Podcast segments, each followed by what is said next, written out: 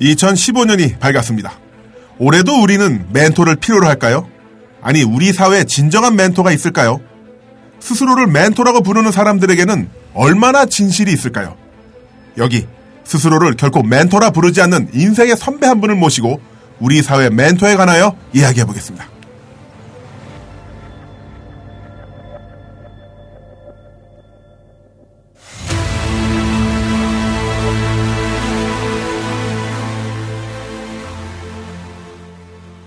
(2015년) 첫 방송입니다 아하 여러분들 새해 복 많이 받으시고요 올해도 변함없이 제 옆에는 음, 저와 아무런 케미가 느껴지지 않는 케미 0%. 그래서 이제는 그냥 남매가 되어버리고 말았습니다. 김남매, 김현진 씨가 나오셨습니다. 안녕하세요. 예, 피가 섞이지도 않았는데 남매가 되고만. 네. 김남매 일원. 안녕하십니까. 새해 복 많이 받으세요. 새해 복 많이 받으세요. 안녕하세요. 그리고 제 오른편에는 김태용 PD. 교통사고의 여파에서 이제 막 헤어난. 연말연시를 병원에서 네. 보낸 네. 어, 힘들었습니다. 음. 어때 많이 회복은 되셨어요? 아, 예. 지금 침 맞으러 다니고 있어요. 네. 네, 아직까지 그 조금 사고가 난 것 같았는데. 게시판에서 많은 분들이 김태용 PD 건강 걱정을 하시더라고요. 아, 예. 아, 뒤에서 이제 후방 추돌 사고가 나가지고. 네. 예, 강남대로 한복판에서 예, 이야. 사고가 났는데. 고생하셨다. 고생하셨어. 네, 근데 이제 그래서 연말 연시를 음. 병원에서 보내게 되는 굉장히. 음. 네, 올해는 다 끔찍한. 좋으실 거예요. 액땜을 다 하신 거니까. 자, 네. 어, 정말 건강 유의해 주시고요. 그쵸. 딴지의 보물 아니겠습니까? 예? 어, 그럼요. 필수품. 네. 보물 노예. 예. 자, 우리 김현진 작가님이 일단 물 한 잔 들이키시겠습니까? 예, 아, 죄송해요. 네. 자, 어떻게 지내셨어요? 새해. 네, 전 12월 30일에 새 책이 나왔습니다. 오! 3년 만에 신간이 나왔는데요. 네.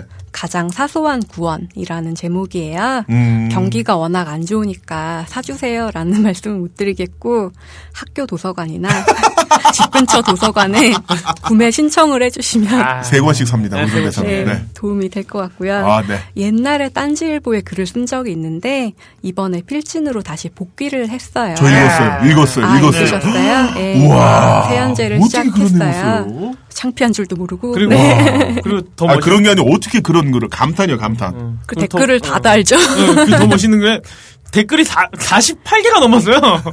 딴지일보 그런 글 잘 없는데 24개는 제가 다는 거예요. 네, 김현진의 몸살이라고 신변 네. 찾기에 들어가면 읽으실 수 있어요. 네. 읽어주시고 지금 추천이 4밖에 안 돼요. 약간 우울해요. 네. 추천해. 주시고요. 네. 그리고 김현진 작가의 새 책. 이거 사셔야 되는 겁니다. 네. 저는 이미 다섯 권 주문했어요. 오. 우와. 이런 식으로 저자간의 우대. 유대, 유대. 네. 우대? 저자간의 우대. 저자 우대? 우대와 유대. 네. 근데 우리 김남은 씨 새해 목표는 잘생김을 구비하시겠다. 아, 제가 그걸 트위터에 올렸더니만 많은 분들이 RT와 어, 별표를 치시면서 네. 예. 잘생겨 보려고요 이번에는. 아, 네. 그것까지 갖추면 너무 완벽해져 버리는 거 아닌가요? 한번 그렇게 돼 보려고요. 네, 하지만 잘생겨지려고요. 불도저가 포르쉐 도색을 하면 굉장히 어색할 것 같은데. 음, 그런가요? 네, 사실 적시와 관계없는 명예훼손 걸릴 수도 있지 않을까요? 아, 그렇죠. 제가 페이스북에 원빈 닮았다고 글 올렸었는데 트위터에 네. 많은 분들이 또 공감의 RT를 아, 공감의 알티 정말입니다. 분노의 RT 아닌가요? 공감의 RT가 조리 돌림이라고 죽어라! 하죠. 막 이러면서. 조리 돌림.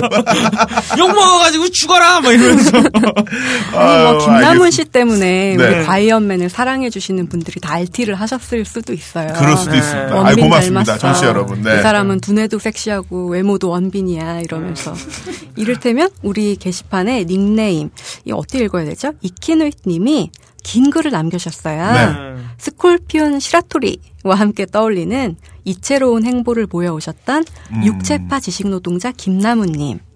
예전 촛불들 가운데 미니스커트를 입고 서 계시던 마음을 깊고 강하게 움직이게 하는 글들을 오랫동안 써주셨던 김현진님.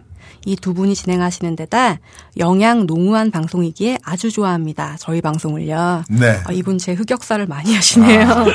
이 스콜피언 시라토리는요, 네. 다케히코 이노우에 슬램덩크의 작가가 그린 만화에 나오는 그 극중 인물인데, 네. 하반신 마비 프로레슬러예요. 어. 그러다가 아. 하반신 마비가 된 상태에서 경기를 리얼에 나오는. 리얼에 네. 13건인가 그런데 네. 어 저도 비슷한 경험이 있었기 때문에 그 네. 만화 보다가 저 대성 통곡을 한 적이 있었습니다. 네, 아, 굉장히 겹쳐지네요. 그러고 보니까 네. 생각 못 했는데. 아, 자, 그리고 이분이 그 현진 씨가 진행하는 수제 머플러 이벤트에 응모하시면서 이렇게 쓰셨어요.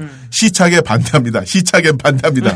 중요한 거라 복사 붙이기 안 하고 네. 두번 타자 쳤습니다. 이렇게 네. 해주셨는데 어우. 그 제가 그 김현진 작가님의 머플러 시착하고 있는 것을 어, 보시고 또 팬아트로 그려주셨는데 네, 아, 아, 바로 그분입니다. 좀- 제 이마에 깨알같이 아카데미. 아, 저 깜짝 놀랐어요. 진짜 깜짝 놀랐어요. 어, 근데 제가 그 머플러를 시착을 했다고 하니까 많은 분들이 아, 망했어, 망했어 했는데 네. 그 이번에 두 번째 또 한번 하고 계시잖아요. 네, 제가 네. 또 만들고 있었는데요. 네. 이번에는 절대 시착시키지 않을게요. 시착시키지 않겠습니다. 네. 대신에 제가 레슬링 경기 때 입었던 그 레슬링 팬츠를 같이 보내드릴게요. 꼭 받아야만 되는 거예요? 어, 그러니까 이거는 같은 곳에 포장이 돼가지고 가는 건가요? 그렇죠. 어, 엄청난 거죠. 제가 절대 비닐로 개별 포장을 하도록 하겠습니다. 그러니까요. 예, 개별 포장 꼭 하셔야 되고요. 네, 이벤트 응모하시려면 딴지 네. 게시판이나 저희 팟빵 게시판에 나는 왜 과이언맨을 사랑하는가 음, 혹은 나는 왜 과이언맨을 좋아하는가 하다못해 나는 왜 과이언맨을 듣는가 그렇죠. 네. 구구절절 남겨주시면 100% 제가 손으로 만든 따뜻한 머플러 보내드릴게요. 기온도 확 떨어졌잖아요. 맞습니다. 네, 네. 저도 작년에 꽤 선물 많이 받아봤었는데 역시 네. 확실한 거. 어, 사는 것보다도 그 직접 짠 게 훨씬 따뜻하긴 하거든요. 공기층이 그렇죠. 있어서. 네, 그러고 보니까 그래서. 저는 그 머플러 선물 받았었는데 선물해 주신 분이 머플러를 그 목에 매는 방법 10가지 패션 제안 네. 이걸 일러스트를 그려서 같이 저한테 주셨어요. 네, 그런 적도 있었다. 거기서 몇 가지를 해보셨어요? 한 가지. 아무튼 어, 많은 분들 응모 부탁드리겠습니다. 네네. 네. 죄송한 말씀을 잠시 드려야 되겠는데요. 아까도 제가 네, 뚱이뚱이님을 비롯해서 우드스탕님이나 몇몇 분들이 지난해에 예, 유난히 이런 소리가 났다고 네. 굉장히 거슬린다고 꺼버리셨다고 네. 그러셨는데 음. 물병은 맨날 상비하고 들어와요. 네. 근데 다 외로움에 지쳐서 네. 입술이 가뭄 눈바닥처럼 갈라져서 그럽니다. 네네. 립밤하고 바셀린 덮어 쓰고 있고요. 네. 네. 앞으로 열심히 노력하겠습니다. 그러니까요. 저도 음. 이걸 봤는데. 근데 현진 작가님은 입술 때문에 문제가 아닌 것 같아요. 그 구조의 문제입니까? 말하실 때 네. 입을 너무 조금 벌리셔서 입이 조그매요. 어, 네, 음, 약간 아니 그런 것도 있고요. 네. 요 스튜디오가 지하에 있다 보니까 건조합니다. 굉장히 건조해요. 네. 다른 방송국도 공중파 방송국들은 이런 시기에는 네. 가습기를 갖다 놓는데 여기는 왜 그런 설비가 없어요? 하다못해 다라에 물이라도 따라 그러니까. 네. 아, 저희요? 네. 청소도 안 하는데요? 정말 이렇게 이야기합니다만 벙커원 청소 과연맨 팀이 해요. 아 진짜 유일하게 여기 쓰고 나 어, 녹음한 다음에 청소하고 나간 팀이 우리고요. 먹은 컵을 갖고 나가는데도. 없어. 네. 그러니까 정말 저희가 들어올 때 전에 녹음했던 컵을 저희가 치우고 그렇죠. 가지고 나갈 때 또 우리 걸 네, 또 치우고. 치우고. 네. 왜냐면 내가 알아 이 동네 사람들은 예전에 딴지일보 나그 물레동 다닐 때 네. 공기청정기 있었거든요. 네. 초대형 사람 네. 많은 거. 네. 그거 2년 동안 청소 안 했더라고. 내가 그거 청소하고서 그날 몸살 걸려가지고. 아우, 진짜. 공기청지가 있으면 뭐해, 청소를 안 하는 걸. 네, 딴지일보가 그렇습니다, 네, 여러분. 하여튼 하여튼. 네 꺼버리지 말아주세요. 네. 네, 꺼버리지 말아주십시오. 네, 저희가 수능 공고 네. 확실히 하겠고요. 네 네. 자, 그리고 청취자 게시판 보니까, 음, 별빛 사랑투님이 네. 이분은 딴지 게시판과 팟빵에 둘 다 남겨주셨는데요. 네. 어, 또 딴지에 긴 글 남겨주셨는데, 어, 이분이 어떤 내용이냐면은, 전형적인 TK 집안에 태어나 자라면서 나에게 종북피가 흐르나? 그런 빠졌어요. 생각을 하셨다고요. 종북피. 네. 종북피. 네. 그러다가 이제 이런 독립 매체, 대한 매체를 접하면서 시각이 바뀌었다고 하면서 네. 어, 저에게도 1등 할 날이 꼭 올 거라고 격려를 해주셨습니다. 어, 1등 하겠습니다. 네. 해야죠. 컴온, 컴온.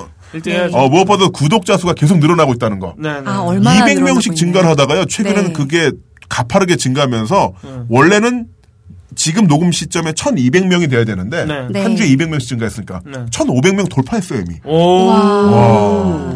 네. 이 시기로 이런 식으로 가자면 파파이스의 800명 우리가 따먹 아 아, 너무 수월하지 네네, 않을까. 네네, 네. 새해에는 고급스러움을 네. 사오려고 네. 했는데 네. 실패. 네, 실패. 네.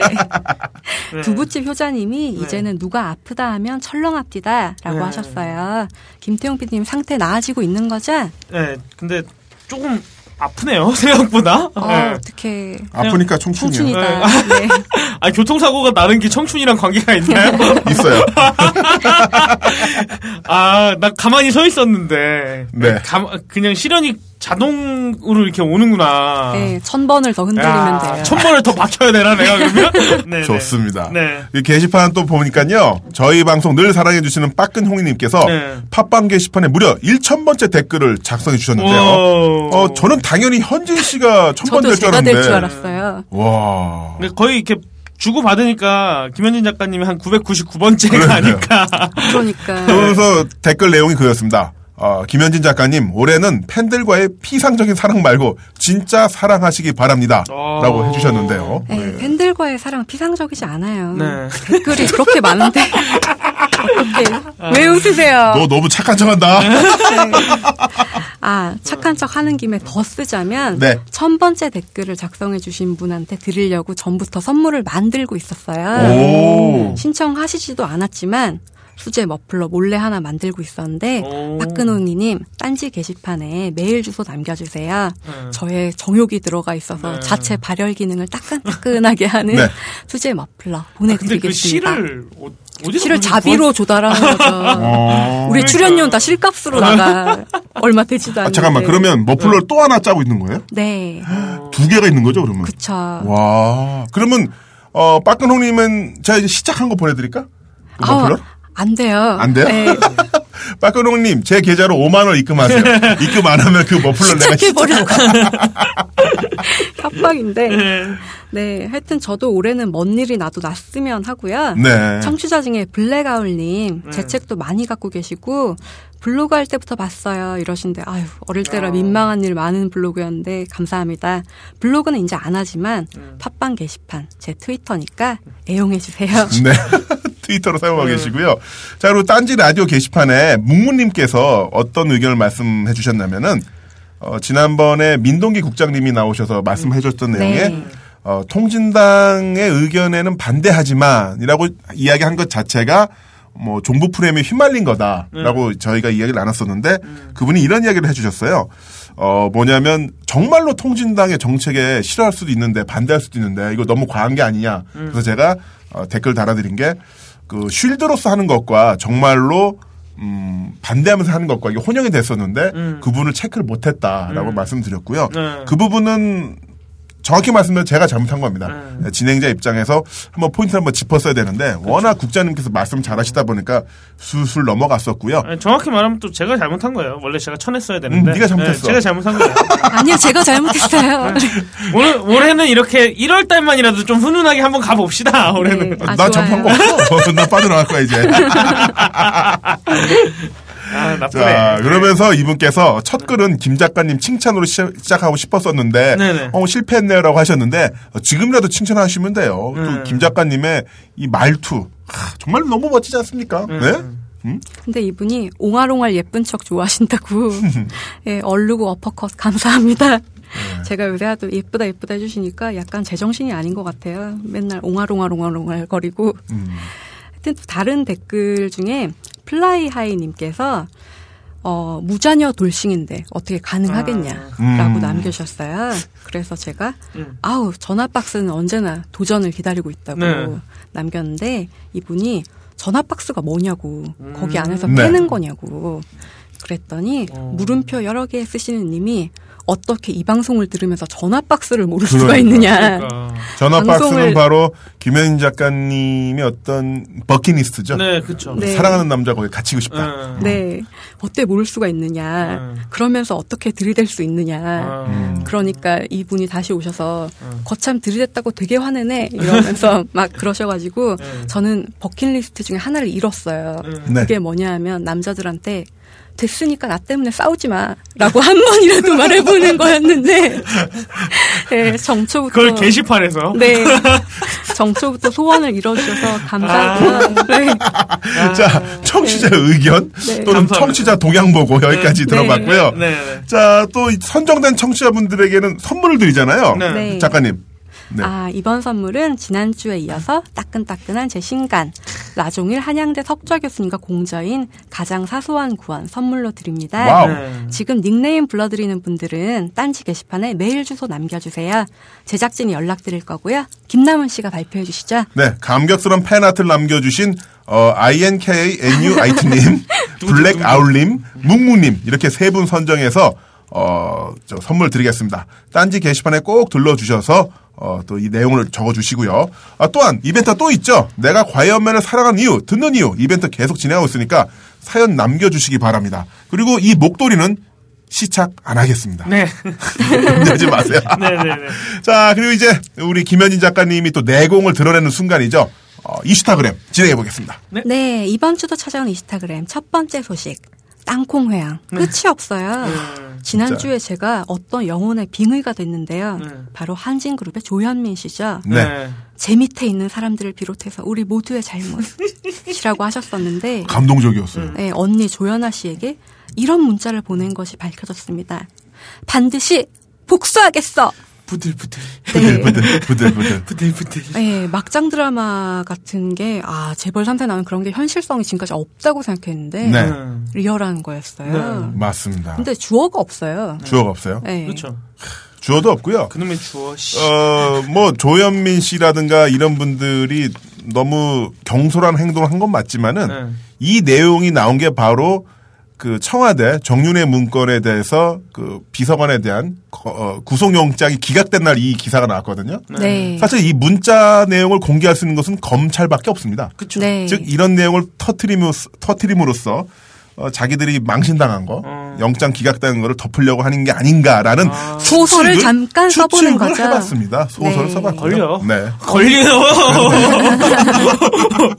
언니 조연아 씨는. 구치소에서 독방에 배정된다고 하는데, 야, 원룸이네. 예, 원룸. 원칙에 부합되는 건 아닌 것 같은데, 일반적인 빵이 이렇게 돌아가요. 아, 제가 구치소 수감 경험자로서 얘기를 드리면은 아, 정말요? 네. 네.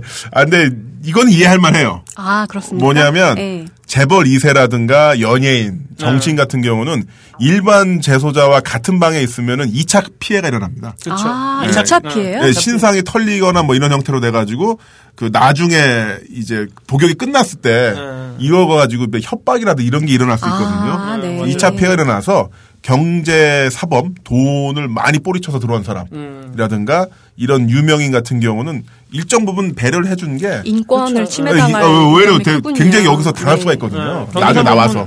그러니까 돈을 많이 뿌리치면 네. 그거는 가지고 있을 수도 있잖아요. 네, 네. 그러니까. 그, 그것 때문에 내놓으라고 아. 거기서 삥을 뜯는다고 하더라고요. 그렇죠. 그래서 빵 안에서도 삥을 어, 뜯는 맞습니다. 음. 그 출소 이후에 그런 2차 피해가 있을 수 있기 때문에 네네. 네. 뭐 이거는 딱히 이해할 뭐 만하네요. 이해할 만하다라고 제가 예, 뭐- 구치소 경험자로서 아, 그 누구한테 들어가지고 얘기를 드렸어요. 네. 네. 간접 경험자로 하죠. 네, 네. 간접 경험자. 경험, 네, 네. 그래요. 저도 우리. 김남훈 씨는 이 세상 모든 일에 정통하니까. 네네. 네, 다음 소식입니다. 네. 어머, 갑질하면 대한항공인 줄 알았는데 성남시청 헛발질합니다. 음. 대한항공 조 회장님 공휴일에 임원 소집해서 갑질하셨는데요. 성남시 이재명 시장님 멋있는 분이라고 생각해요. 아. 할 네. 말 하신다고. 근데 SNS를 좀 잘못 활용하시는 것 같아요. 작년 11월에도 트위터로 업무 지시를 하셔서 조금 논란이 있었잖아요. 그렇죠. 이번에는 뜬금없이 휴일에 성남시청 구단 SNS 계정에 업무 지시를 하셨다고요. 근데 미션이 트위터 마파를 늘려라. 팔로워를 늘려라. 저는 트위터를 안 해서 무슨 소리인지 모르겠거든요. 이게 무슨 뜻이죠? 일단은 그 업무 지시했던 내용이 음, 성남시청의 이제 그 구단인데 네. 어, 왜 이렇게 팔로워가 적냐? 팔로워를 늘리고 되도록 마팔을 해라라고 음. 하셨는데 그러니까 사실- 서로 친구 같은 개념이 네네 마팔인 그렇죠. 거죠? 마팔이죠. 네. 어, 한글 국립 국어원에서 이야기한 개념으로는 어, 맞달이라고 하거든요. 맞다리. 맞다름. 네, 네. 맞, 예, 그렇게 하겠는데, 그, 사실 트위터라는 것은 기본적으로 비대칭성이 확산의 근본 구조가 되는. 비대칭성이요? 예, 그러니까 팔로워가 내가 200명이면 팔, 내가 팔, 나를 팔로워하는 분들은 뭐 2,000명 이런 식으로 숫자가 서로 안 맞아야만 여기서 이 확산이 좀 더 일어나는 아, 네. 게 되는데 전부 마팔이면 의미가 없는 거고요. 네. 무엇보다도 휴일날 업무 지시를 트위터로 한다는 게 좀 갑질 논란이 있을 수가 있는 거죠. 별로 상식적이지는 않은 것 같아요. 이런 식으로 네. 계속 한다면은 성남시청의 모든 공무원들은 트위터 계정을 갖고 있는 상태에서 시장과 마팔 관계가 있어야 되는 네. 상황인 네. 거고 이런 업무 지시체가 이런 식으로 나간다는 게 무슨 비상 응급 상황이라면 그쵸. 이해할 수 있겠습니다만은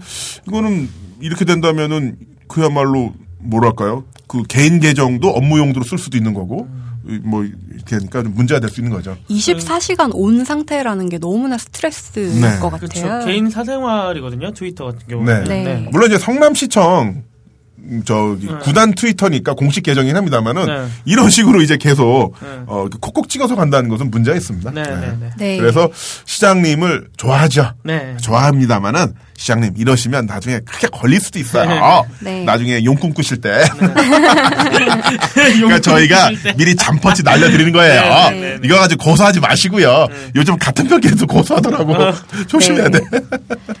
휴대폰이 생기고 나서 굉장히 편리하긴 하지만 언제 어디서나 사무실이 될 수 있으니까 네. 업무 스트레스가 비약적으로 증가했다고 해요. 음. 언제 어디서나 링크되는 게 좋은 것만은 아닌 것 같네요. 그렇죠? 네, 미국 뭐 잘 나가는 대기업 중에는 아예 업무 시간 이후에는 메일을 읽지도 마라라고 명령 내는 회사들도 있었어요. 좋은. 회사는 계정에 접속하지 마라. 네. 아예 6시가 되면 컴퓨터가 꺼지는 곳도 네. 있다고. 네, 네. 전원이 그러니까 전원이 꺼지는 데도 있대요. 네. 불이 아예 그냥 다 나가버리는. 굉장합니다. 네. 자, 또 다음 이슈 전해주시죠. 예, 예능 프로그램 무한도전. 네. 3040 아. 세대를 아주 울고 웃게 만들었어요.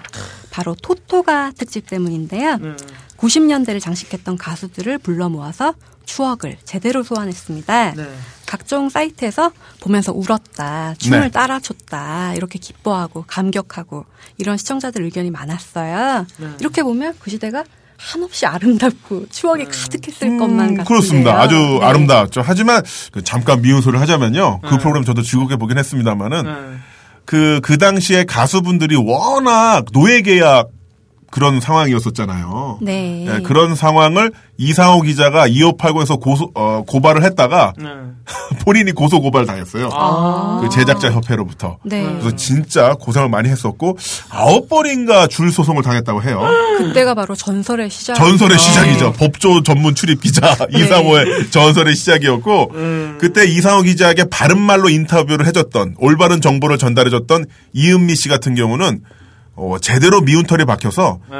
이은미가 나오는 프로그램에는 우리 가 우리가 가수를 내보내지 않겠다 이런 현상이 지속되면서 3년간 타이에 의해서 방송 출연을 못했다고 해요. 네. 아. 그래서 이은미 씨가 찜질방, 목욕탕, 시장 이런 데서 그 행사 같은 거 네. 그런 거를 하면서 뭐 자신의 노래를 알렸었다.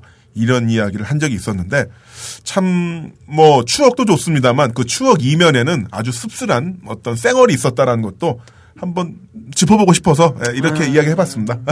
좀 씁쓸한 부분이 있었네요. 네. 네. 그러니까 우리가 아, 저땐 너무 좋았지 음. 이러면서 흥겹기만 한 게 아니라 사실은 그런 흥겨운 노래들이 어떤 고통 속에서 나오기도. 네. 그렇죠. 네. 그리고 또 이상호 기자의 그 고소 고발이 있었기 때문에 1년 뒤에 공정거래위원회에서 네. 어, 당시 연예인들의 계약은 불공정 거래다라는 거 인정을 아, 했고요. 맞아요. 그러면서 표준 계약서가 만들어진 계기가 됐습니다. 아, 굉장한 업적이군요. 되게 웃기죠. 네. 이상호 기자의 그 고소 고발이 결국 몇 년 뒤에 아니 지금까지도 네. 물론 지금도 가불관계에서 연예인분들이 굉장히 뒤에 있긴 합니다만은 네.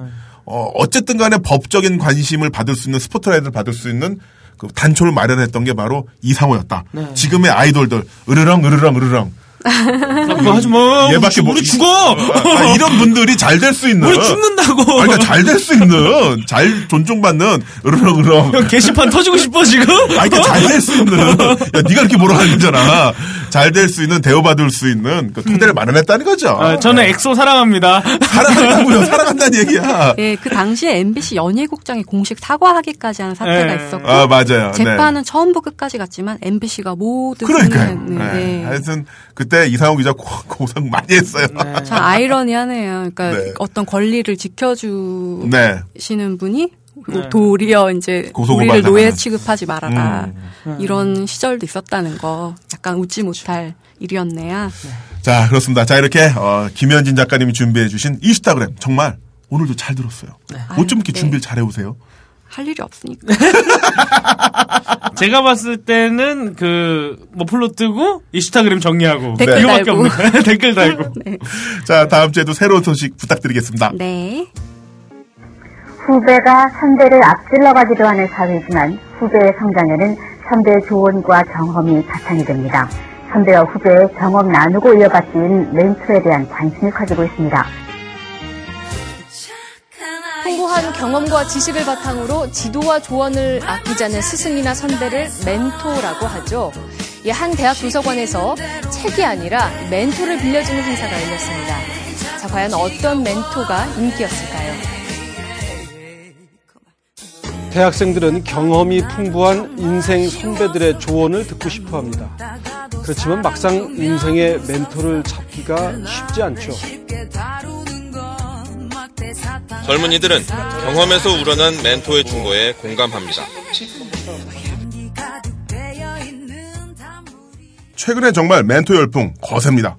무슨 스님, 뭐 어떤 어떤 교수, 이 시장 경제에서 멘토링이 장사가 된다는 것은 또 이런 식으로도 열풍이 불더라고요. 모 기업체 같은 경우는 선배 직원과 부하 직원을 어설프게 매칭을 해서 멘토, 멘티 이런 식으로 부르더라고요. 김현진 멘토님 이러면은 이 김현 작가님이 상사고 제가 부하면 네. 저한테 멘티님 이러는 거죠. 남은 멘티님 어, 느 기업체 정도가 아니라 요즘은 네. 안 그러는 데가 없어요. 음. 네.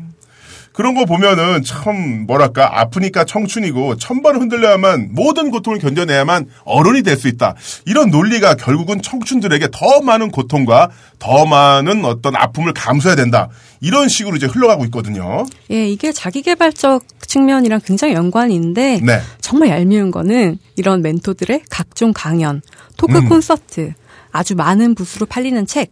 네. 그러면서 멘토들은 점점 더 부자가 되는데 그렇죠. 이 돈은 그들의 멘티가 되고 싶어서 목마른 아니 한마디의 충고라도 듣고 싶어서 목이 마른 가난한 청춘들의 주머니에서 네. 나온다는 거 맞습니다. 아이러니한 그것 같아요. 인세가요, 막 10억, 어우, 20억에 아우. 강연료가 네. 관객 동원 청주 규모로 판가름을 하는데요. 네. 500명 이상의 경우는 800만 원. 우와. 네. 500명 이하일 경우에는 뭐 300만 원 이런 식으로 정해져 있어요. 어. 그리고 이제 의전 차량은 오피러스 이상. 이런 식으로 돼야만 멘토분들을 이제 부를 수가 있는 거죠. 왜 이렇게 자세히 알고 어, 계십니까? 왜냐면은, 네. 어, 멘토니까 멘토니까가 아니라 네. 저도 그 가격에 한 아, 굉장히 적은 가격에 좀 움직이고 있는데 저는 스쿠터 타고 갑니다. 가요차에. 의전차가 안 오죠. 네. 셀프 의전. 자, 그런 의미에서 오늘은 정말 제대로 된 멘토분을 모셨다 이런 느낌도 드는데요. 네. 제가 이야기를 듣기로는 뭐 예, 오늘은 드디어 제 남자친구를 소개하게 어, 되었습니다. 어떡해. 네. 우리 김현진 작가님에게 남자친구가 있다는 소식이 들리자마자 지금 팟빵 게시판에서 곡소리가 나고 있는데요. 네, 그렇죠. 라고 틈만 나면 거짓말할 정도로 네. 제가 정말 거짓말하고 싶을 정도로 매력적인 네. 대한민국 최고의 신사분을 모셔왔습니다. 신사분. 음. 네. 자, 어떤 분이길래 좀 더 자세히 좀 설명해 주시죠. 예, 저희가 원래 셀프 소개가 전통이긴 하지만 의전상 약간 소개를 의전상. 해드릴게요. 네. 정치가, 육개국어를 하시는 외교가, 6개 국어. 행정가, 교육자, 저술가, 거의 김남훈 씨만큼 명함이 많으세요. 전 명함만 많은 거죠. 하는 거는 아, 네, 예. 10회째를 맞는 우리 방송의 전통, 셀프 소개. 예, 오늘 나오신 라종일 선생님 자기소개 좀 부탁드립니다. 아, 우선 당황스럽습니다. 네. 저희가 좀 당황스럽습니다. 멘터 멘티 현상도 그런 일이 있다는 건 알고 있었는데 네. 그게 이렇게 큰그 사회적인 현상 예, 굉장히 예, 시장도 현상으로 이렇게 됐다는 있고요. 것도 모르고 있었고 거기 또 음. 그리고 그 엄청난 보수가 연관이 돼 있다는 것도 처음 들었습니다. 어, 네. 어, 또 뿐만 아니라 김현진 작가께서 저를 이제 놀리시느라고 자기 남자친구라고 그러시는데 네. 매력이 있는 사람이라고 소개하는 것도 저는 정말 놀랍입니다. 놀랍습니다. 자기 소개 공포. 자기 소개는 뭐 특별한 게 없고 네. 어, 저는 뭐 스스로를 학자로 생각을 하고 네. 있고 현실 정치에 좀 참여한 일도 있고 음. 저술도 해봤는데 네. 뭐 어느 거 하나 제대로 잘한 건 없습니다. 자, 지금 여기서 라종일 교수님께서 어느 것 하나 제대로 잘한 게 없다라고 말씀하셨는데 자, 이분 뻥이에요. 프로필을 네. 좀 살펴봤습니다. 네 네. 와, 일단은 우리 김현진 작가 같이 공조로 신간을 내셨어요. 이 책이 정말 아주 장안의 화제가 되고 있다는데 이 책 이야기 좀 이따 해보고요. 네. 어, 일단은 1940년 서울 출생, 서울대학교 문리과대학 정치학과 및 동대학원에서 정치학 학사와 석사를. 우와. 네. 영국 케임브리지, 우와, 케임브리지 대학. 이거 그 옷가게 이름 아닌가? 아, 왜 이래요? 네. 자, 영국 케임브리지 대학 트리니티 컬리지에서 정치학 박사. 네. 1972년 경희대학교 정치외교학과 교수로 부임. 미국 스탠퍼드대, 미시간대, 남가주대, 프랑스 소르본대, 그리고 아테네 등에서 연구 교수와 교환 교수를 역임하셨고요. 영국 케임브리지대의 fellow를 지내셨고 1995년에는 현실 정치에 참여하면서 대통령직 인수위원회 행정실장, 안기부 제2차장, 대통령 비서실 국가안보보좌관, 국가안전보장회의 상임위원장, 주영 대사 및 우와 주일 대사, 우석대학교 총장. 저 우석대학교 지난달에 강연했었는데 아, 그러셨군요. 네. 현재 한번 얹어봤어요. 죄송합니다. 네네. 현재 한양대 석좌 교수로 재직 중이시고요. 지은 저서로는 현대 서구 정치론, 끝나지 않은 전쟁, 끝나지 않은 의문, 사람과 정치, 라종일의 정치 이야기, 낙동강, 비빔밥 이야기, 아웅산 테러리스트 강민철 등의 그 책이 있다고 합니다. 와. 이거 지금 한 사람 프로필 맞아요. 한 여덟 분 합쳐놓은 것 같은데요. 아니, 저. 저도 실례된 말씀이지만, 라 교수님, 부모님, 우리 아들이 서울대학교 붙었다. 현수막 한 번 걸고 마을잔치하고. 네. 어, 케임브리지 대학 들어갔다. 또 현수막 걸고 마을잔치하고. 야소 여러 마리. 잡으셨겠네요. 제가 그, 저기 지방에 있는 4년제 공대 들어간 걸로 아버님이 마을 잔치를 했는데, 우리 아들이 4년제 대학 갔어! 이러면서 세상에, 알시카루 치던 그 녀석이 이러면서. 야, 근데 라 교수님 부모님께서는, 와, 마을 잔치 계속 하셨으면 난리 나셨겠어요. 네, 잔치 비용으로 진짜 엄청나게 지셨을 것 같아요. 와, 그걸로 전용기 비행기를 사셨을 것 같은데. 네네. 이야, 대단하신 분이시네, 정말. 네, 아, 참. 이런 그리고 저- 분이 제 남자친구입니다. 네. 네. 와, 인정, 인정. 박수 한번 쳐드리고. 아, 아, 참, 교수님. 아웅산 테러리스트 강민철 이야기는 저 예. 교수님 강연이 기사로 나온 거 몇 년 전에 읽어봤었는데 아, 예, 예. 아주 참 인상 깊게 이- 읽었던 기억이 있습니다. 감사합니다. 네. 어, 그때도 어, 이런 시각을 갖고 계신 분이 계셨구나. 음. 뭐또 현실 정치에 몸을 담았고 또 그 정보 쪽 일을 하신 분이 이런 식을 갖고 계신 분도 계시구나 해서 음. 깜짝 놀랐었는데 아마 궁금하신 분들은 한번 검색해 보시면은 관련 인터뷰 나오니까 한번 읽으셔도 좋을 것 같고요.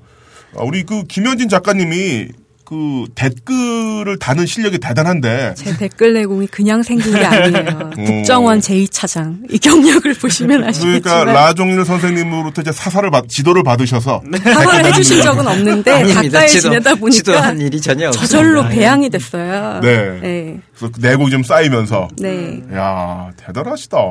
선생님이 이렇게 정세를 읽는 능력이 네. 정말 탁월하신데 음. 평소에 제가 굉장히 흥미롭게 들었던 게 어, 선생님 저희 그 딴지일보의 총수께서 네. 노무현 전 대통령을 굉장히 진짜 사나이다 이러면서 좋아하시거든요. 네. 근데 선생님이 특별한 인연이 있으시잖아요. 그 2002년에 아무도 아. 별로 주목하지 않았던 노무현 아, 전. 대통령을 미 대사관에 처음으로 동반하고 가셔가지고 이 사람이 한국의 차기 대통령이다. 오. 라고 선언하신 적이 있다고. 예. 그 얘기 좀 듣고 싶어요. 아, 노무현 대통령 주목한 거는 국회의원 처음 되셨을 때. 네. 아, 네. 예, 그때 저는 예상을 했어요. 이 사람이 언제 한번 대통령이 되겠다 음. 그러고 아. 얘기를 자주 주고받고 제가 이제 후원 그런 것도 좀 하고 그랬었죠. 오. 네.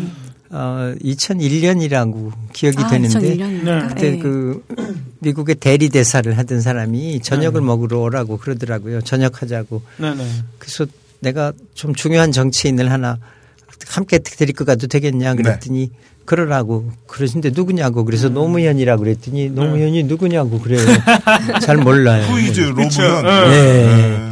그래서 노 의원한테 전화를 걸고 같이 가자고 그랬더니 순순히 가시더라고요. 네.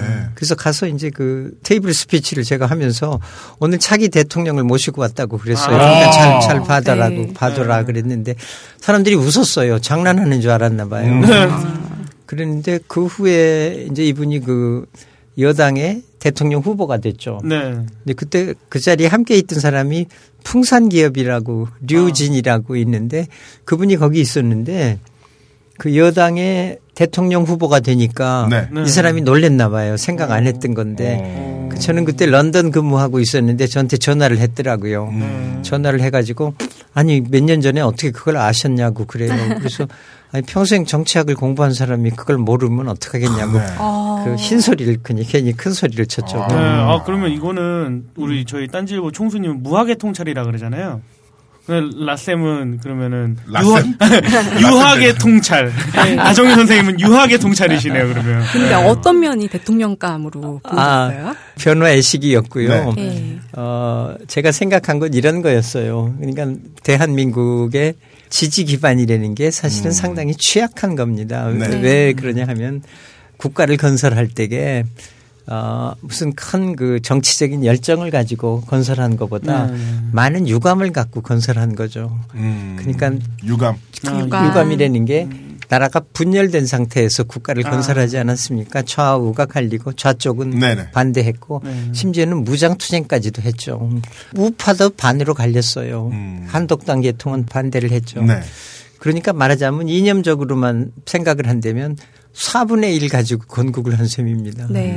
그 다음에 건국에 제대로 참여 안 했던 분들은 어떻게 됐나 계속 그 소외당하고 억압당하고 네. 불이익을 당했죠. 노무현 대통령이 김대중 대통령을 이어서 한번 집권해야 할 이유가 거기 있었어요. 음. 대한민국이 제대로 그 자기 그 지지 기반을 네. 확실하게 하려면 노무현 대통령이 대표하는 그 정치 세력이 집권까지 가야 해요. 음. 아. 그 제가 그리고 그 시기가 됐다고 생각했어요. 네. 민주화 이후에 정권 교체가 이루어진 다음에 노무현 대통령 같은 분이 대표하는 그런 세력이 집권을 가지 않으면 대한민국이 그 여전히 네. 굉장히 불균형한 비정상적인 상황에 있게 된다고 아. 네. 노무현 대통령에게 대통령에 나가라고 권한 일도 있죠. 아, 해야 한다. 그. 시대적인 어떤 흐름이랄까 이런 그렇죠. 걸 보셨구나. 그렇죠. 네. 예. 아 근데 그렇게 잘 대한민국 만들었는데 그 뒤로 나오신 여기서 일단 넘어가도록 네네. 하겠습니다. 네. 자, 아니, 아, 아니요. 그래도요. 네. 노무현 대통령의 그 어, 대통령이 한번 집권한 거에 영향은 굉장히 커요. 음. 그- 그렇게 쉽게 그냥 잊어버리거나 없어지거나 그러는 유산이 아니라고 생각합니다. 아, 네.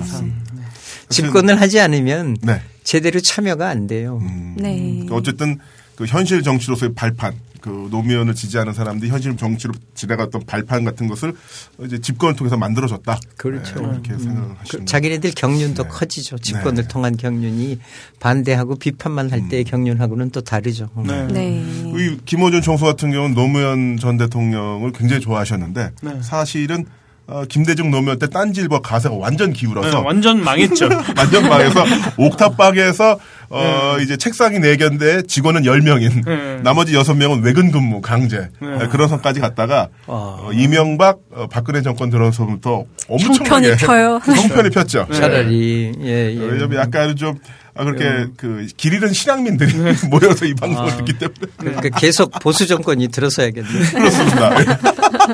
그런 측면도 있고요.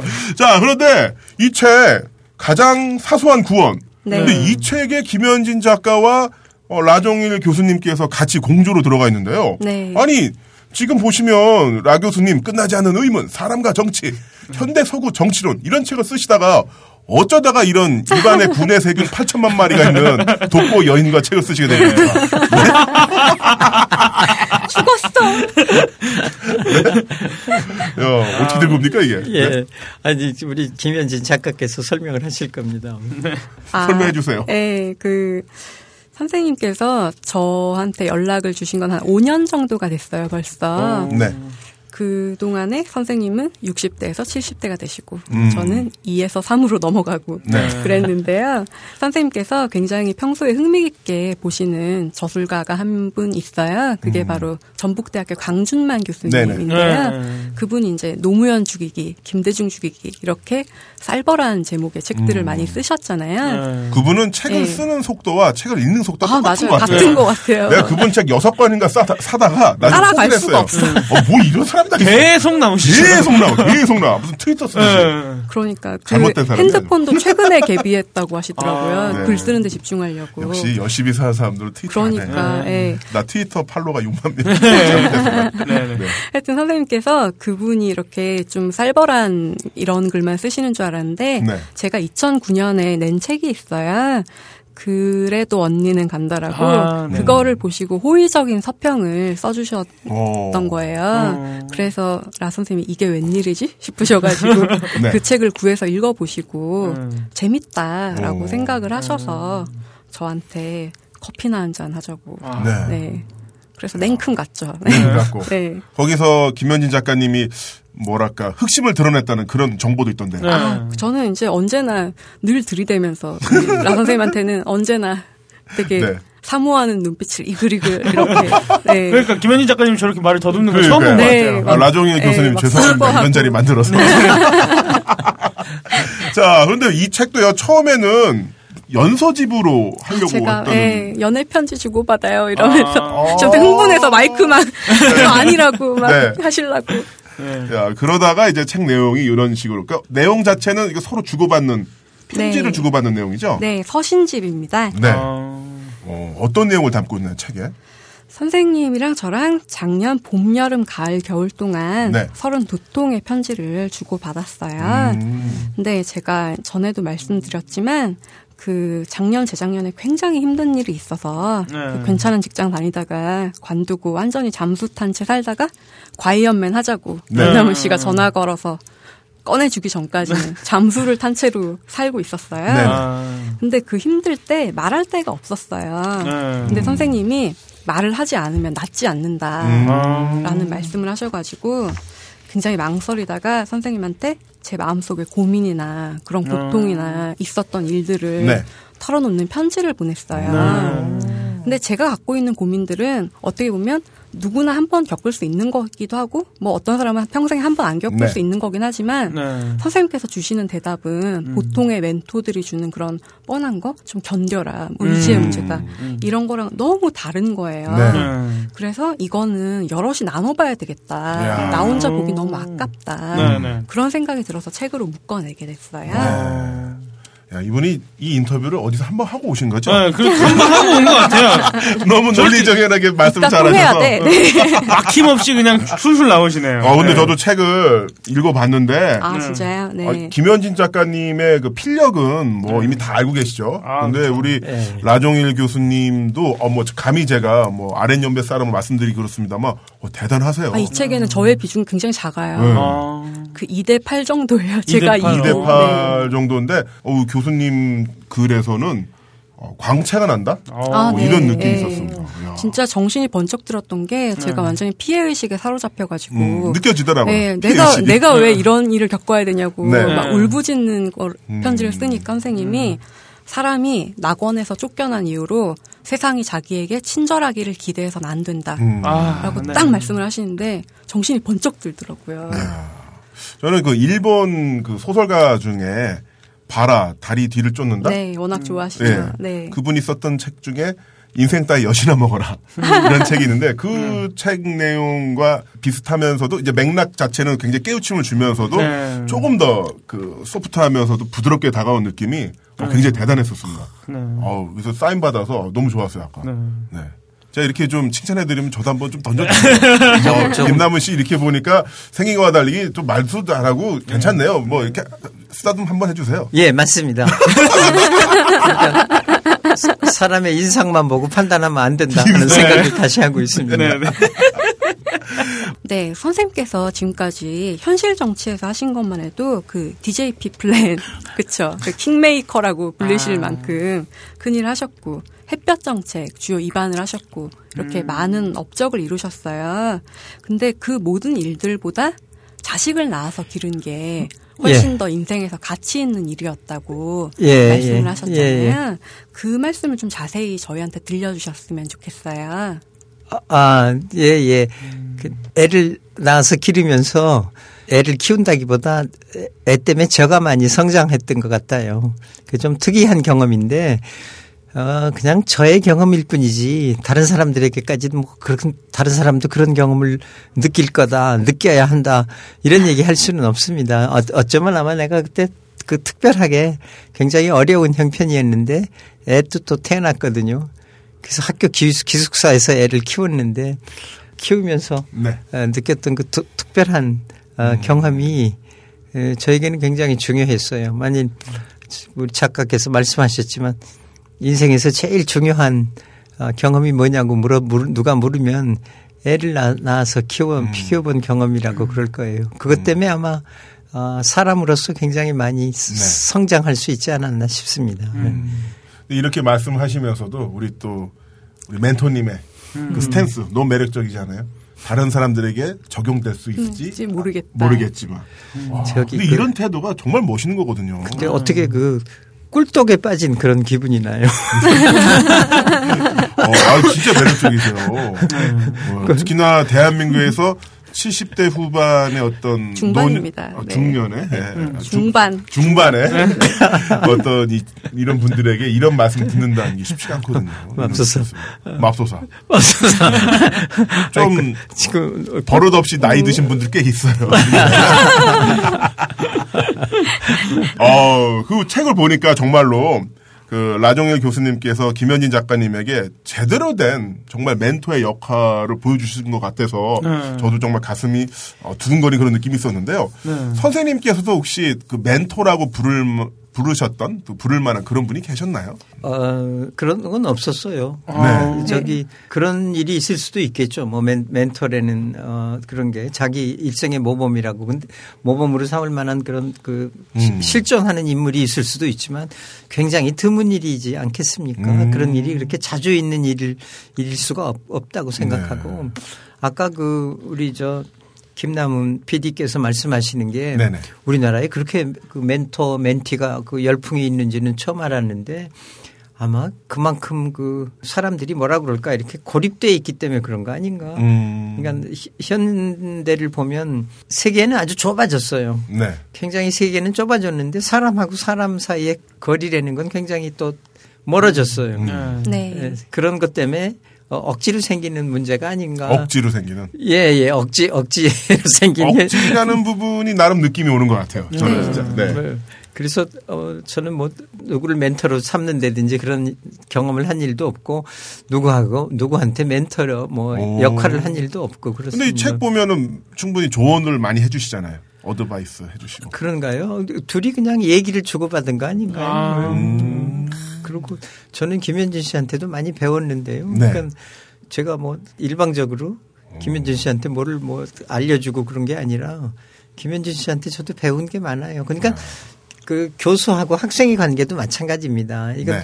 좀딴 얘기인데 네. 우리나라 이- 다른 나라에 없는 독특한 그 행사가 사은회가 있는데 네. 나는 그거 참 잘 이해가 안 가요. 어떻게 해서 그래서 저는 좀 딴짓을 음. 했어요. 한 몇 년, 한 10여 년 넘게 그 제자의 은혜에 보답하는 모임을 했어요. 제자의 은혜 보답하던.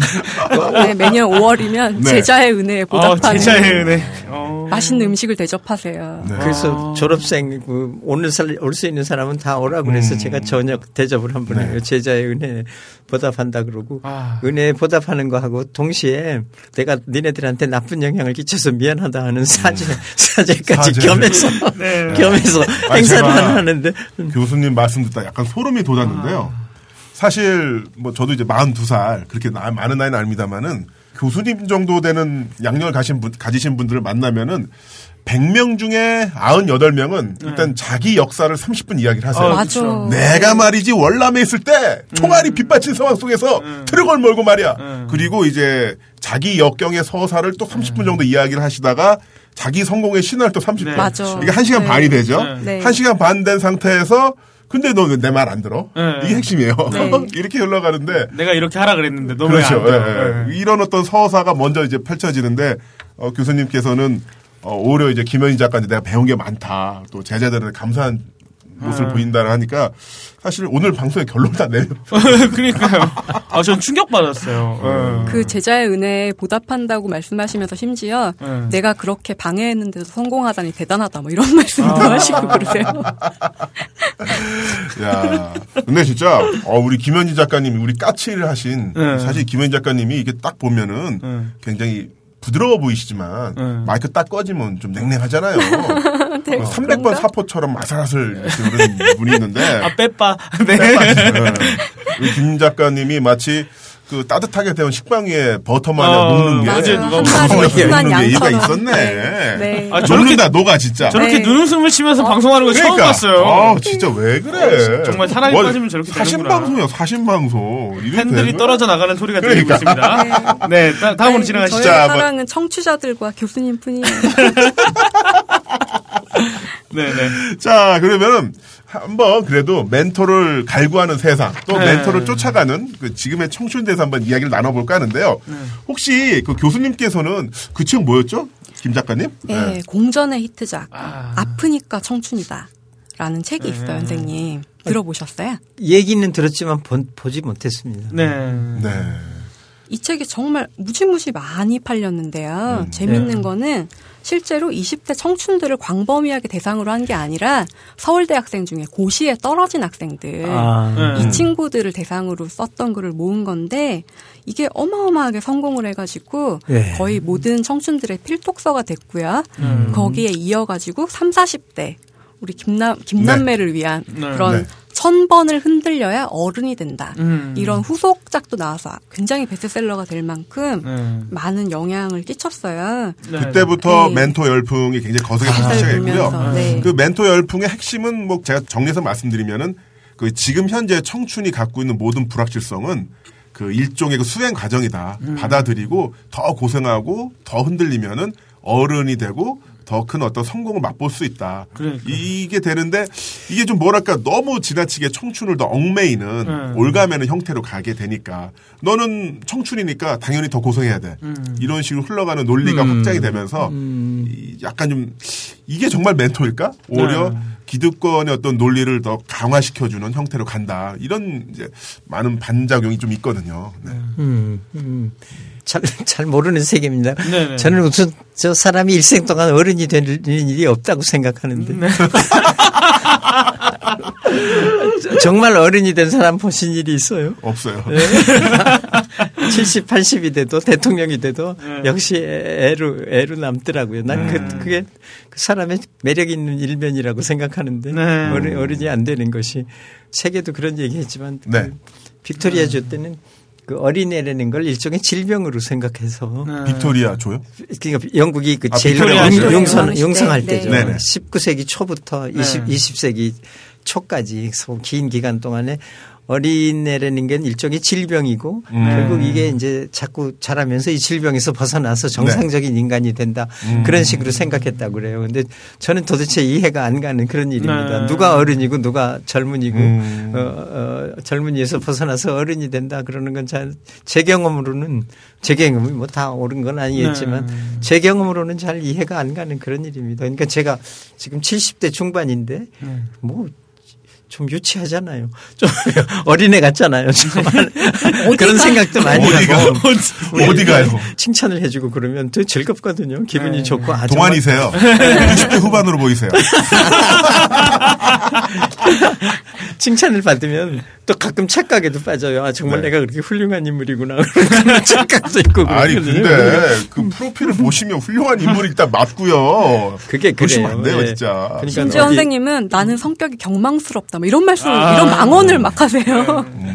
근데 어디 강연 같은 거 갈 때에 네. 누가 네. 내 경력을 소개할 때는 기분이 좋아요. 내가 참 훌륭한 사람이다. 그런 생각이 되는데. 야, 진짜. 그 저는요, 얼마 전에 강연을 가니까 네.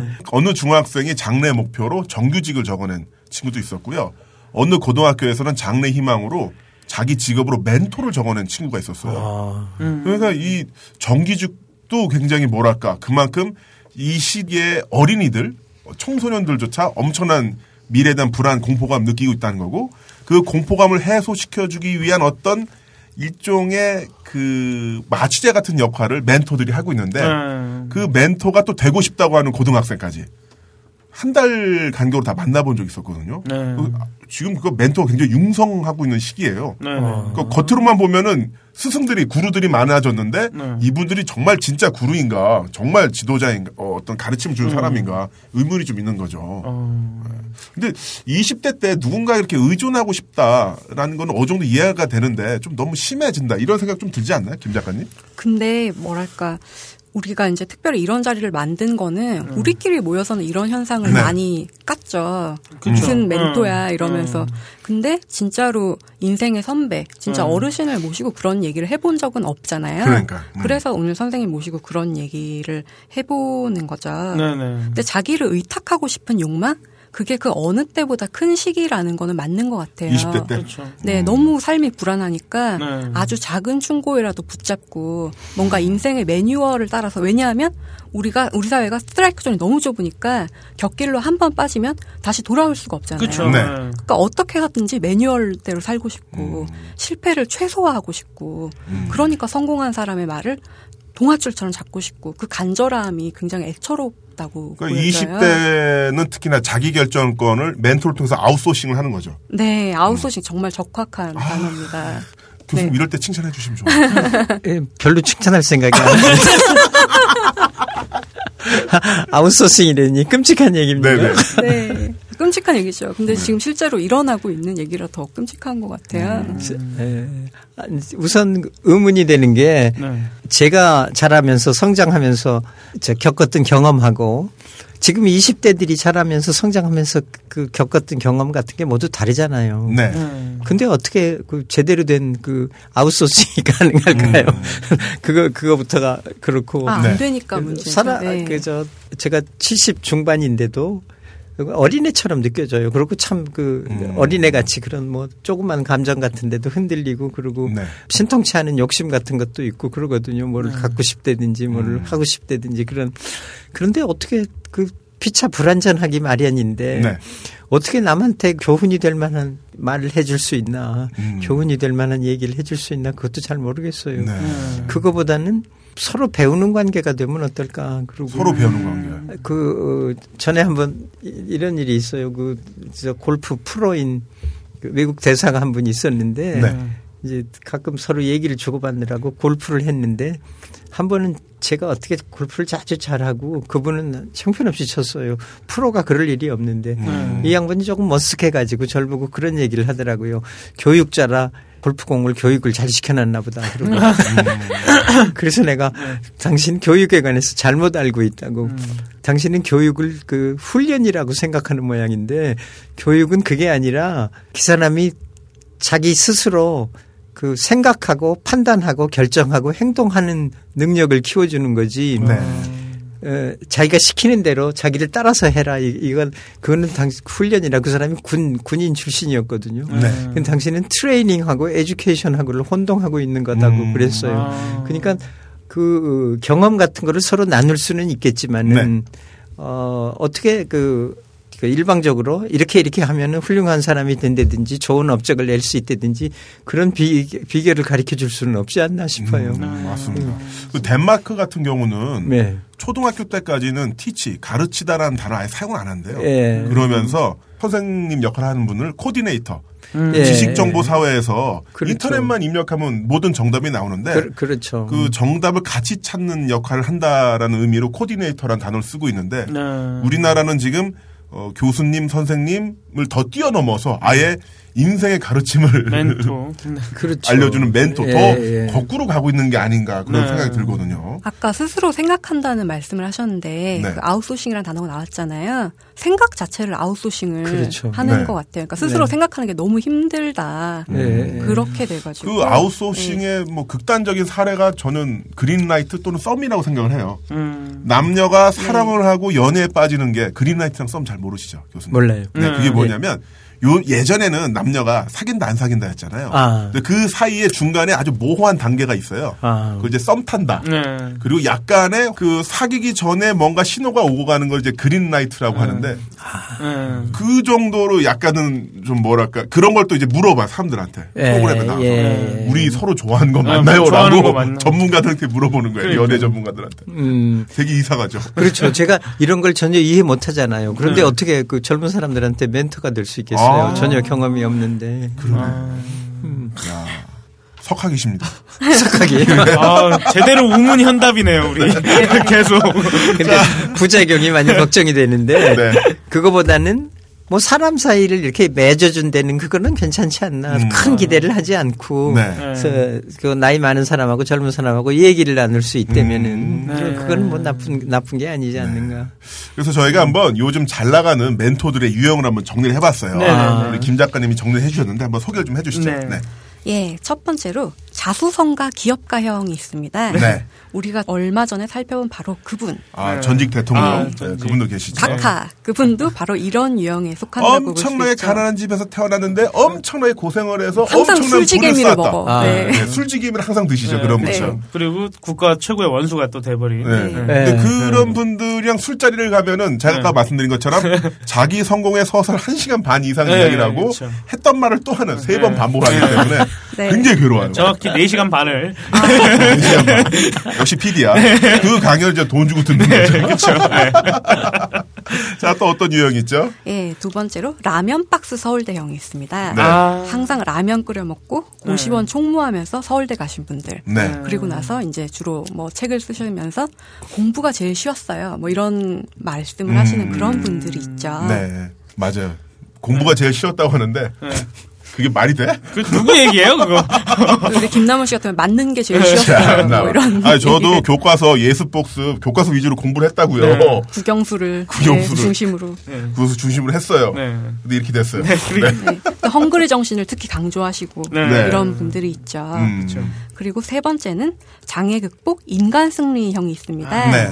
가장 유명한 분으로 오체 불만족 엄청나게 팔린 베스트셀러인데요. 아, 오토다케. 예, 네. 오토다케 씨. 이분은 팔다리가 다 없지만 음. 정상적인 친구들한테 전혀 꿀리지 않고 아주 밝고 활발한 학창 시절을 보냈다고 해요. 네. 그래서 장애인분들이 굉장히 많이 스트레스를 받았대요. 오토다케 씨는 저렇게 하는데 너 왜 저렇게 넌 왜? 저렇게 못하니? 그런 그러면서. 식으로도 있고 또한 이런 분들을 이제 폄하한 게 아니라 특히 이제 이 장애인 이 멘토 같은 경우는 비장애인들이 장애인들을 보면서 스스로 감동을 받거든요.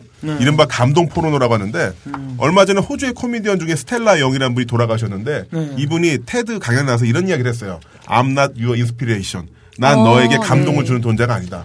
나는 내 인생을 사는데 만약에 평범한 소녀가 누워서 미국 드라마를 보고 있으면은 아이패드를 보고 있으면은 아무런 칭찬을 안 받는데 왜 장애가 있는 아이가 뭐 침대에서 혼자 미드를 아이패드를 조작해서 보고 있으면 왜 박수를 쳐주냐. 네. 나는 똑같이 일상을 영위하고 나는 놀기 위해서 산다. 네. 난 당신에게 감동을 주는 존재가 아니다라고 이야기를 했는데 사실 어떻게 본다면 그 산업이 형성이 되면서 그런 분들의 고통을 상품화해서 감동을 판매를 하는 거죠. 그렇죠. 네, 그래서 여기 나왔던 멘토분들이 다 나쁘다는 게 아니라 이런 분들을 이제 상업적으로 이용하고 이런 분들을 하나의 감동의 요소로 사용하고 또한 가장 나쁜 게 그거죠. 야, 저 사람은 저 상태에서 저렇게까지 올라갔는데 니들 왜 그렇게 안 해? 더 고생해라. 이게 흘러가는 게 네. 짜증 난다는 거죠. 네 가 잘못된 모든 거는 모든 건다네 때문이야. 너 때문이야. 네. 그리고 마지막으로는 꼴통 세계 일주형이 있습니다. 떠나라. 아, 네. 떠나. 떠나라. 네. 그렇죠. 어떤 건지 좀 뭐 어디 밖으로 잘 아실 뭐, 것 같은데. 어, 어디 예. 밖으로 음, 나가자, 나가라. 어. 떠나자. 예. 어. 이분들도 저는 항상 이야기하는 게 아까도 얘기했습니다. 이분이 잘못한 게 아니라 네. 이런 거를 하나였던 그 이걸 열정과 패기로 삼고 음. 이런 열정과 패기를 바탕으로 해서 결국 대기업에. 된다는 거. 예. 그리고 붙어요. 대기업에 입사해라. 어, 심지어는요 이게 요즘 교수님 그 자기 스펙 쌓기 프로그램이 있어요. 네. 여행사에 돈을 주면은 뭐 히말라야 트레킹이라든가 그렇지. 아니면은 뭐 스쿠터 세계 일주 이런 상품을 마련해 줘서 그걸로 스펙을 쌓아라. 네. 그걸로, 그걸로 자기 소개서를 써라. 와. 어. 여행사에서 그걸 또 다 케어를 해 줍니다. 네, 다 해줘요. 아. 네. 요즘은 그 전국 일주 그 도보술래 가지고는 자기 소개서를 못 채우거든요. 네. 네. 그러니까 여기서도 어떻게 본다면은 이 꼴통과 패기가 그 패기 있으면 좋죠. 약간 꼴통스러운 것도 좋은데 그게 결국 뭐랄까 하나의 스펙으로 점수화되면서 네, 그런 경향이 좀 있습니다. 네, 여기 곁다리로 한 가지 더 요즘 늘어난 거는요. 정규직 되기가 워낙 어려워지면서 소위 지잡대라고 하는 그런 좋지 못한 일반적인 그런 평가를 받는 대학을 나왔지만 나는 대기업 정규직이 됐다. 음. 피나는 노력으로 이런 분들도 있어요. 그 대표적인 네. 작가님 저 잘 알아요. 아, 저랑 그렇습니까? 패친이에요. 아, 네. 어. 근데 그 책을 보면은 엄청난 자기 학대를 아, 그렇죠. 아, 네. 인턴으로 하루 8시간 일하면 되는 건데 일부러 뭐 16시간 일하고 네. 뭐 아침 6시에 와서 선배님들 책상 청소하고 그런 내용이 적혀 있어요. 근데 그 책이 뭐 교육부가 선정한 우수도 선물 이렇게 어, 30분 일찍 와서 책상 뒤지고 있으면 산업 스파이 같지 그러니까. 않을까요? 네. 네. 하여튼 이렇게 대강 멘토의 유형을 네. 네. 살펴봤습니다. 네. 이렇게 유형 말씀드렸는데 어떻게 좀 어떤 느낌 드시는지 궁금합니다. 그냥 좀 어리둥절합니다. 어린이들가요 네.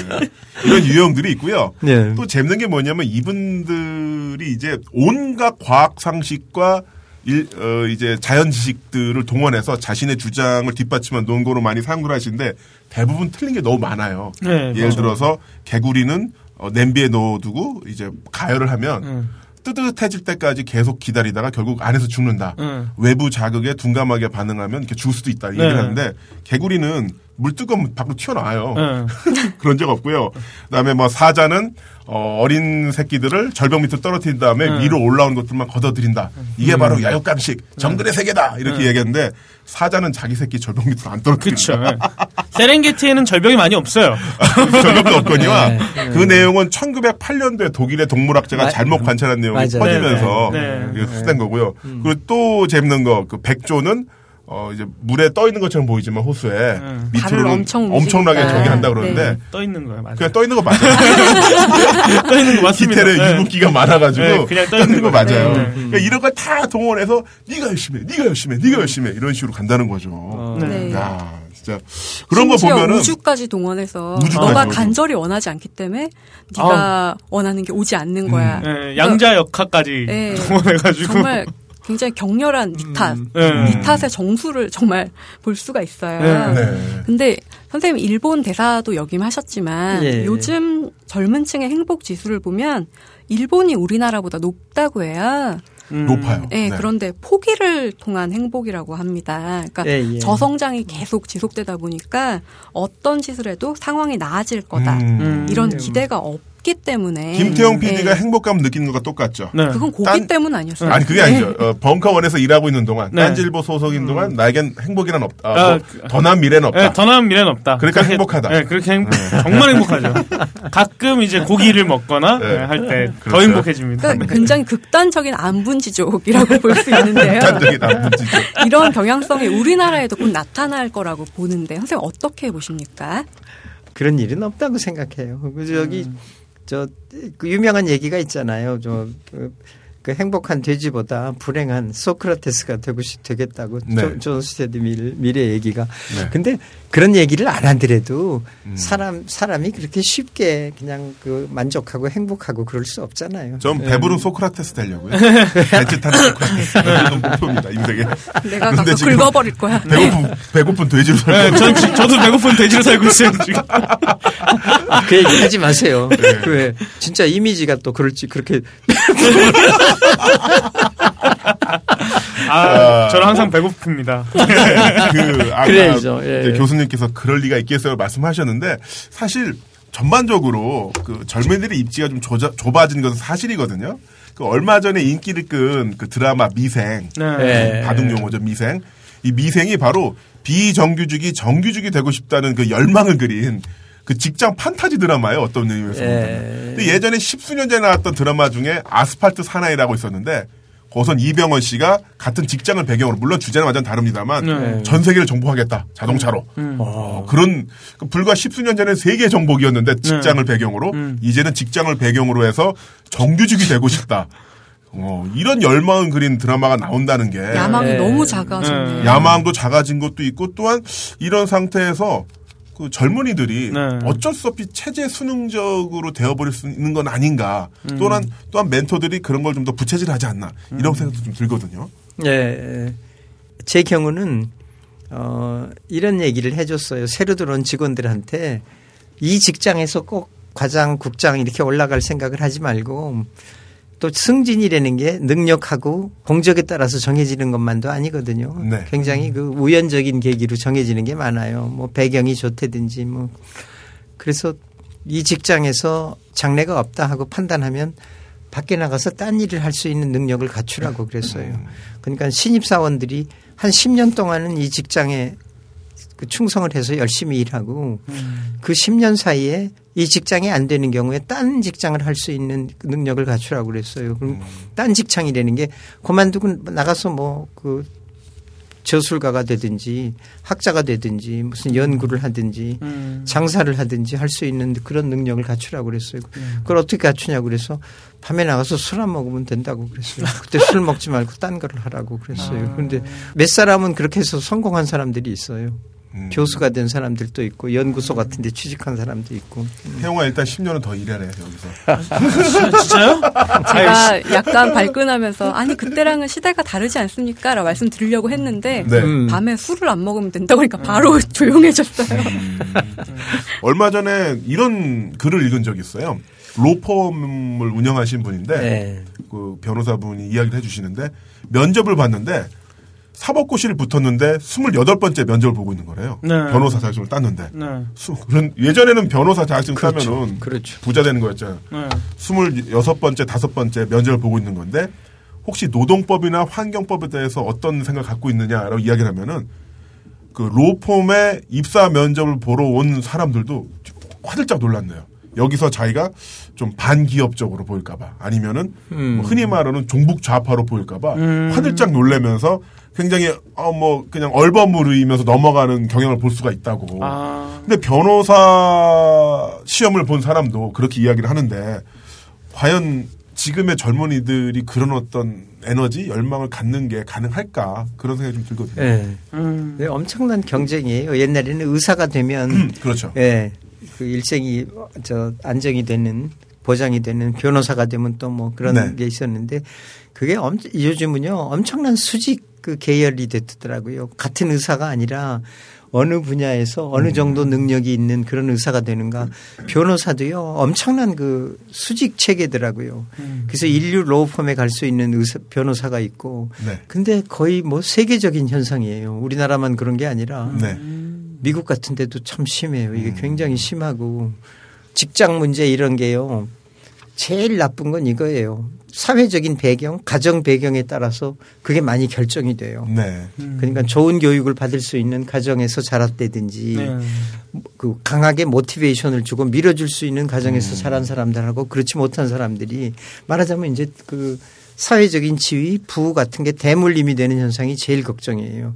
그거가 앞으로 아마 아, 그 정치의 주된 문제가 돼야 하지 않나 하고 음. 싶어요. 음, 그게 김현진 작가도 그, 그런 문제 제기한 일이 있죠 한번. 그 이, 이, 그러니까 순전히 사람의 능력만으로 이렇게 정해진다는 것도 이것도 열려 또 문제인데 네, 계급이 고정되는 네. 현상이. 그게 이제 그 사회적인 배경하고 연관이 된다는 게 큰 문제고 음. 우리나라만의 문제도 아니에요. 세계적인 문제죠 거의. 네. 그래서 미국 같은 나라도 마찬가지. 불란서, 영국 이런 나라들이 모두 다. 그래서 아니, 교수님 말씀하신 걸 들어보니까 어, 오늘 제 뭐랄까 좌뇌와 우뇌가 유한락수로 세척을 당한 듯한 어, 그쵸. 네. 항상 좀 그 뻘쭘한 이야기를 가지고 네, 뻘쭘하게 이야기를 하다가 네. 어 정말 그렇지 않아요? 김영 그쵸. 김태형 어, 완전히 저는 표백이 됐어요, 지금. 표백이 됐고 예, 예, 예. 어, 김현희 작가님은 저는 항상 이런 얘기를 듣고 싶었기 때문에 책까지 탈색이 냈죠. 네. 네. 탈색, 탈색이 됐고, 전 표백이 됐고. 하얗게 질렸어요. 아, 근데 이렇게 막, 각, 저 얘기를 해주시는데, 네. 어우, 꽂히는 게 머릿속에, 머리랑 음. 가슴으로 꽂히는 게 되게 많아요, 지금. 아 저는 항상 말씀하시면서 좀 낮추시면서 이야기하는 네. 게 어, 좀 대단하다는 느낌 들었는데요. 네. 저도 예전에 그 김남은의 싸우는 사람들이라고 한겨레 네. 신문에 연재했던 코너가 있었는데 네. 뭐 나름대로 자기 분야에서 좀 일가를 이루신 분들을 인터뷰를 해봤는데요. 네. 그분들 제가 한 40분 정도를 만나봤는데 절대 다수가 네. 어떻게 여기까지 오셨어요 그러면은 아유 그냥 운이 좋았죠. 음. 이런 분들이 대부분이에요. 네. 어. 그 이야기를 하다 보면은 아까도 말씀하신 것처럼 아이 뭐 내가 뭐 한 게 있어 이렇게 이야기했는데 그런 분들이 대부분 진퉁이더라고요. 아, 죄송합니다 진퉁. 진퉁. 짝퉁은 뭐야, 그러면? 짝퉁 아까 얘기했잖아요. 아, 그분들, 네. 네. 아니 그분들. 그분들 이 이제 짝퉁이라는 게 아, 아니라 짝퉁. 네. 그분들이 이제 상업적 이용한 분위기가 음. 짝퉁이라는 거죠. 아니 회사 열심히 해서 돈 잘 벌고 좋죠. 그렇죠. 예, 네. 짝퉁은 아니고요. 네. 하여튼 아, 뭐랄까 예, 진품을 만나 뵙게 돼서 아 고맙습니다. 진품 명품 멘토 진품 명품이니까. 자, 그래서 어, 진퉁 네. 어, 진퉁 그 교수님에게 여쭐게요. 아, 우리 젊은 사람들이 뭐 또는 뭐 어려움에 처한 사람들이 뭔가 가르침을 줄 만한 사람들, 멘토를 쫓아가는 거, 찾는 거, 갈구하는 거 이해를 할 수도 있습니다. 근데 과연 진짜 멘토란 이 세상에 존재하는 걸까요? 아니면 과연 어, 진짜 멘토와 가짜 멘토 구별한 방법 어떤 게 있을까요? 물론 여기서 어, 교수님이나 훌륭한 표본이 있긴 합니다만 진퉁 멘토 가르침을 얻고 어떻게 싶습니다. 갈까요? 네. 멘토님.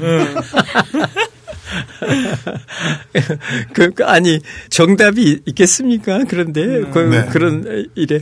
아, 그럴 수도 있겠죠. 정말, 아, 저 사람처럼 내가, 저 사람 한 것처럼 또 저 사람 말씀하시는 것처럼 내가 따라하면 되겠다 하고 네. 그런 감동을 받을 만한 그런 사람이 있겠죠. 그런데 중요한 게, 어, 얼마나 한시적인가.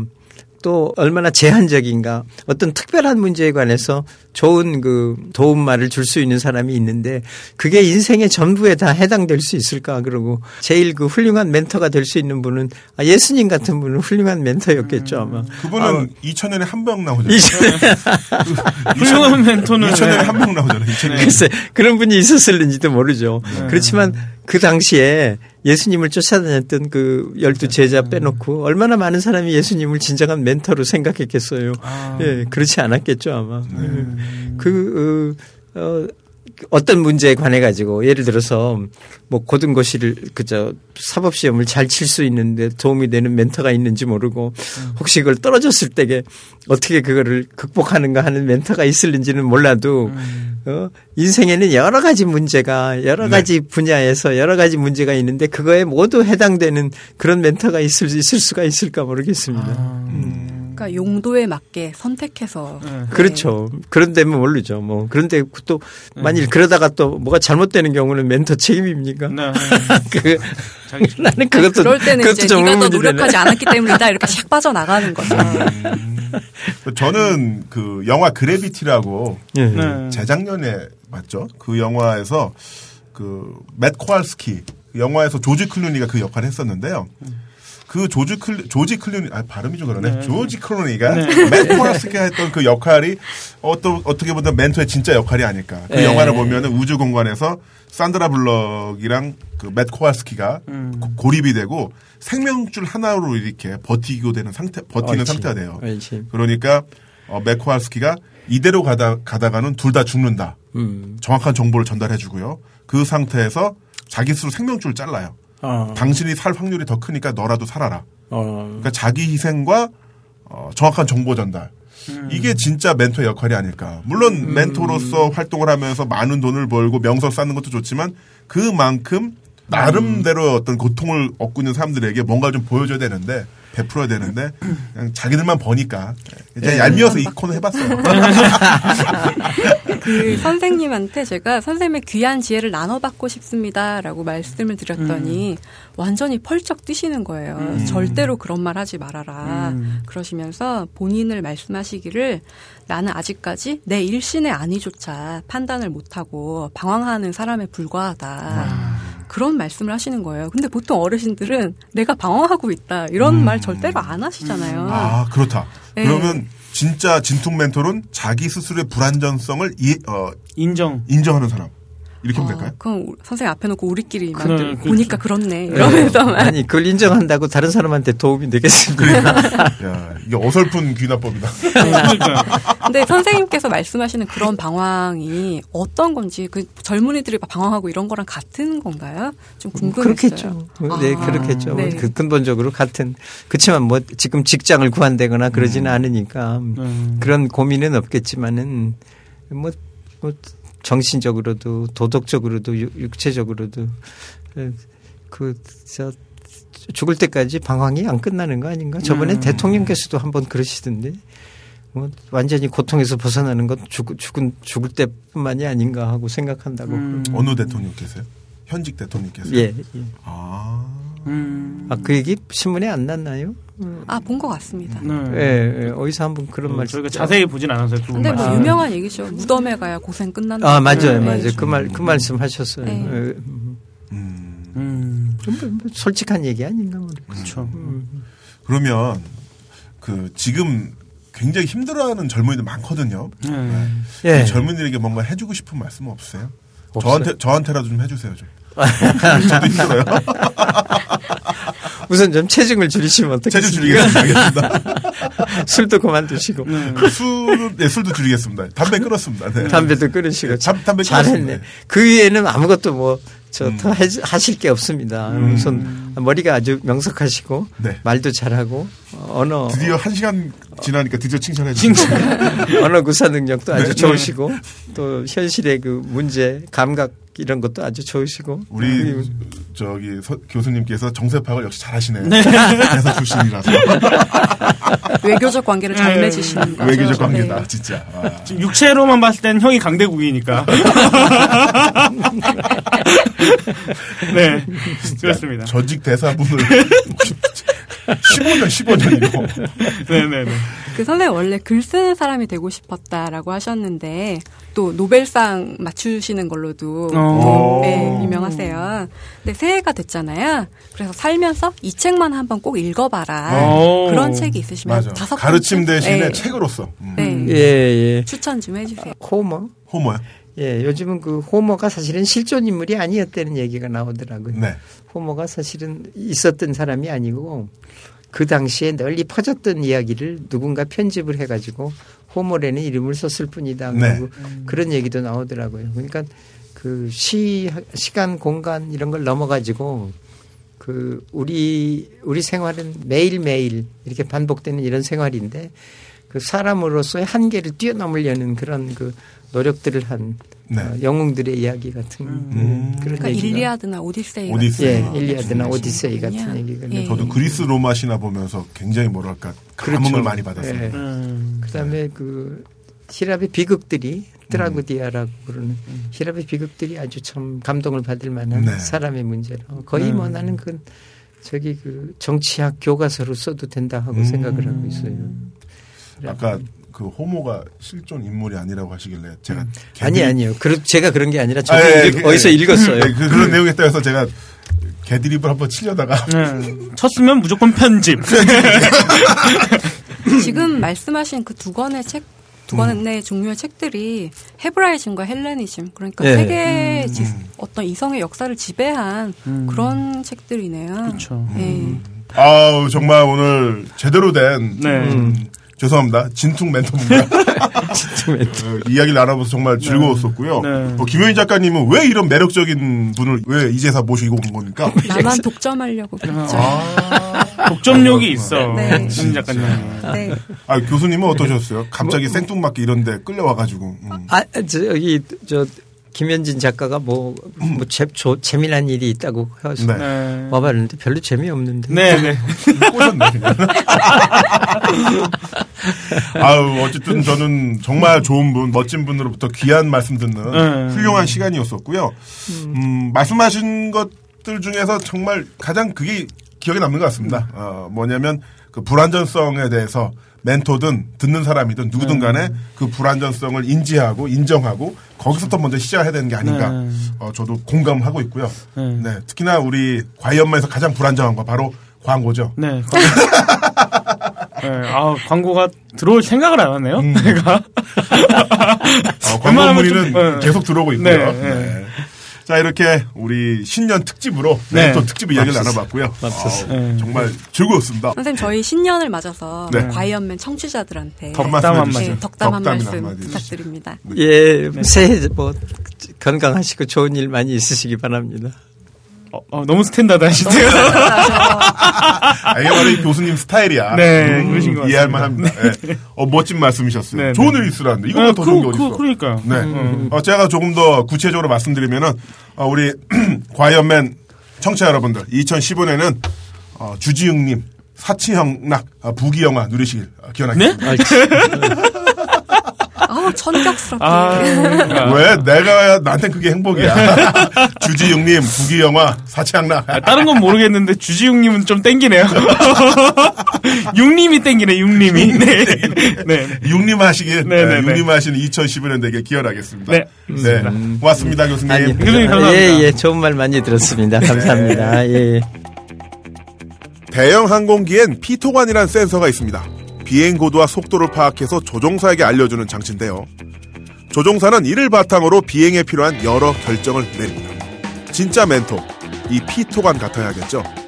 우리도요, 아픈 게 당연하고 흔들려야 한다는 값싼 위안으로 현재를 무마해선 안 되겠습니다.